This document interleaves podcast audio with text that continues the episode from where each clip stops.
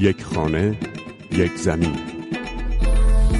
مسئله سلامت و مسئله محیط زیست از هم قابل جدا شدن نیستن.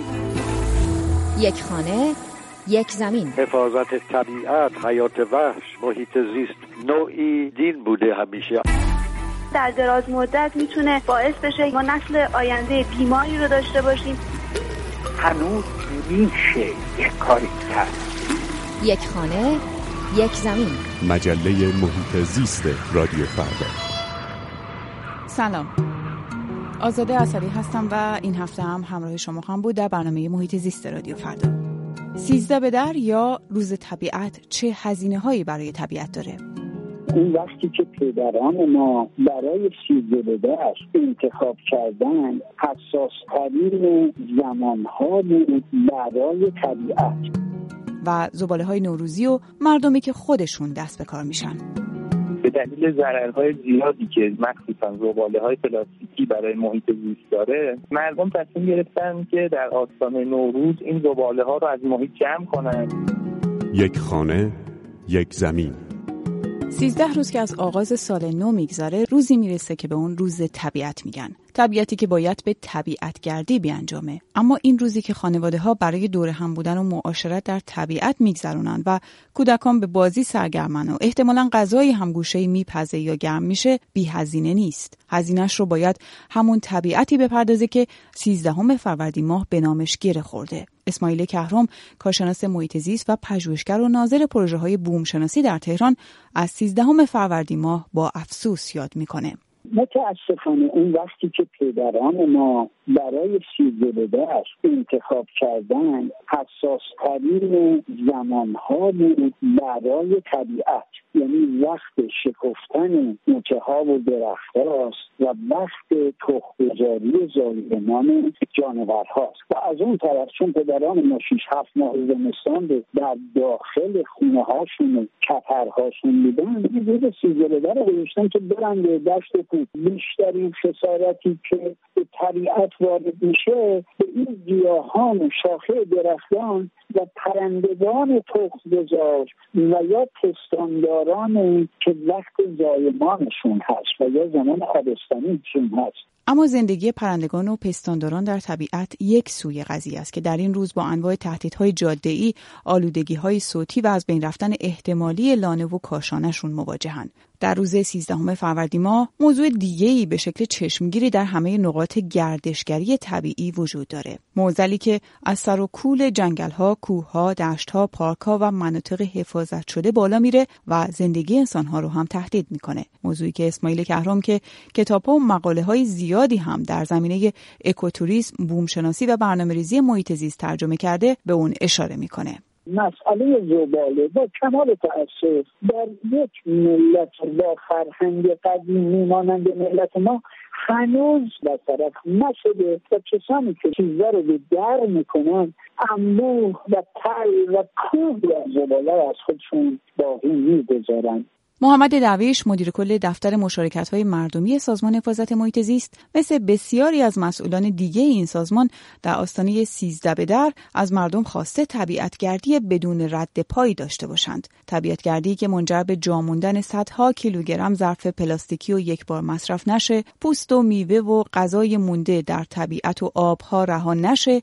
و آتش در طبیعت روشن نمونه و شاخه درختی نشکنه. به گفته آقای درویش حتی سبزه های عیدی که مردم به طبیعت می‌برند دردسرهای دنبالهداری مثل بستن مسیر آب رودخانه ها به وجود میاره. برای همین اعضای بعضی از سازمان های مردم نهاد بین مسافران گردشگران میرن تا سبزه های نوروزیشون رو برای تهیه غذای دام یا تهیه نوعی کود به نام کمپوست جمع آوری کنند. اما سازمان حفاظت محیط زیست برای حساس کردن مردم در مورد طبیعت به خصوص در روزهای تعطیل نوروزی چه می‌کنه؟ اسماعیل کهرام مشاور رئیس سازمان حفاظت محیط زیست در امور طبیعی میگه این سازمان مدتیه که در این زمینه به شکل جدی دست به کار شده.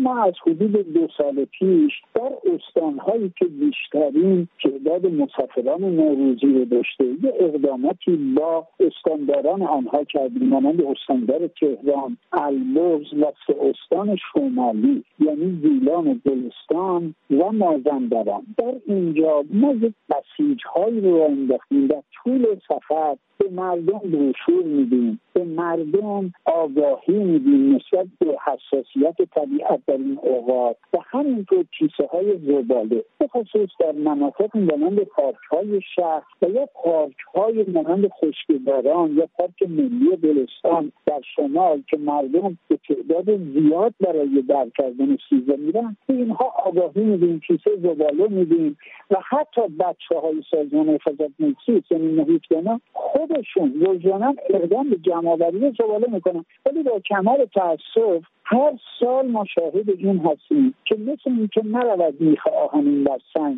مثل اینکه این اقدامات و این گونه فرهنگسازی ها تاثیر کمتری داره در اینکه زباله که ما تولید و پراکنده می‌کنیم مقدارش کاهش پیدا بکنه. موضوع رها کردن زباله ها در شهرها اما انقدر جدی شده که سازمان حفاظت محیط زیست میگه در بعضی از استانها به گردشگران کیسه زباله تحویل داده میشه تا با زباله های خودشون کیسه ها رو پر کنن و با تحویل دادن کیسه زباله پر به جای رها شدن در طبیعت گردشگران کارت رایگان گردشگری دریافت کنند.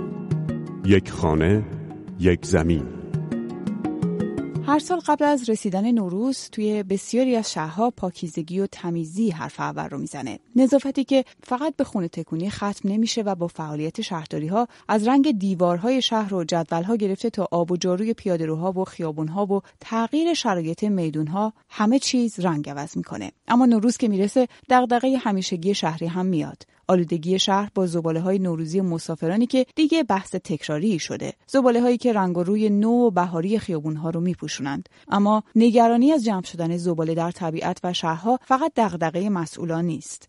هستند کسانی که از وجود انواع زباله در شهر و منطقه و روستای خودشون رنج می‌برند اما برای حل این موزل دست به کار شدند. از جمله اهالی روستای بیابانک در استان سمنان که قبل از نوروز اطراف روستاشون رو پاکیزه کردند. روستای بیابانک به گفته اهالیش در چند سال گذشته به دهکده توریستی معروف شده و طبیعت و بناهای تاریخی بازسازی شدهش گردشگران و دانشجویان زیادی رو جذب می‌کنه. اما اهالی این روستا میگن منظره و طبیعت اطرافشون رو زباله پوشونده بوده. به خصوص زباله های دیر تجزیه شونده پلاستیکی. برای همین دست به کار شدن و قبل از نوروز منطقه رو بدون حمایت مسئولان دولتی و با تلاش دهیار پاکیزه کردند. یکی از اهالی این روستا که نخواست نامش مطرح بشه میگه این کار ادامه خواهد داشت و بعد از تعطیلات هم تکرار میشه اما برای تاثیر بیشتر نیاز به یک سری شرایطه. مردم رو باید بیشتر از این آگاه کرد باید درباره اهمیت حفظ محیط زیست بهشون بیشتر توضیح داده بشه در شبکه های اجتماعی یا فراکز فرهنگی باید اهمیت این مسئله برای مردم بیشتر بیان بشه. مثلا توی روستاها معمولا مسجدها فعالترین مرکز اجتماعی و فرهنگی اونجا هستند در مسجد درباره محیط زیست صحبت بشه. به نظر من مردم ما پتانسیل همکاری و مشارکت در حفظ محیط زیست رو دارن. حتی در شهرهای کوچکتر به نظر من این پتانسیل بیشتر هم هست. اما چون از اهمیت اون خیلی آگاهی ندارن زیاد این مسئله جدی گرفته نمیشه. بر اساس بعضی از تحقیقات پلاستیک که ظاهرا زندگی انسانها رو ساده تر کرده هر سال زندگی صدها ماهی و پرنده و خزنده و پستاندار رو نابود می‌کنه. در روزهای تعطیل نوروزی گاهی خبرهایی منتشر میشه درباره پاکسازی پارک ها دامنه کوه ها و بعضی از بیابان ها و دشت ها از این پلاستیک هایی که مدت ها روی هم انباشته شده بودند. پاکسازی هایی که خبرگزاری ها گفتن شهروندان جوانان و نهادهای مستقل و غیر دولتی انجام میدن. اما این همه زباله از کجا میاد که مردم باید دست به کار بشن و فکری به حال خودشون بکنند یکی از اهالی روستای کبیری بیابانک که جمعآوری زباله های پلاستیکی در اونجا انجام شده در این زمینه میگه یه بخش زیادی از این که زباله ها توی طبیعت رها میشه برمیگرده به سیستم جمعآوری زباله توی اون روستا که خب سیستم خیلی سنتیه و میاد زباله ها رو جمع می‌کنه و می‌بره توی بیابون اونا رو رها می‌کنه. و نه میسوزونن نه دفنش می‌کنن. چون بادم باعث میشه که این زباله ها پخش بشن توی محیط هر جا که نگاه می‌کنیم زباله ها رو اونجا می‌بینیم. به نظر من مردم توی ریختن زباله ها باید نقشی ندارن. به نظرم ایراد از سیستم جمعآوری زباله تو روستاها که اینطور مناظر زشتی به وجود میاد. نظراتتون رو در مورد این دو موضوع برای ما بنویسید. به نشانی زیست at radiofarda.com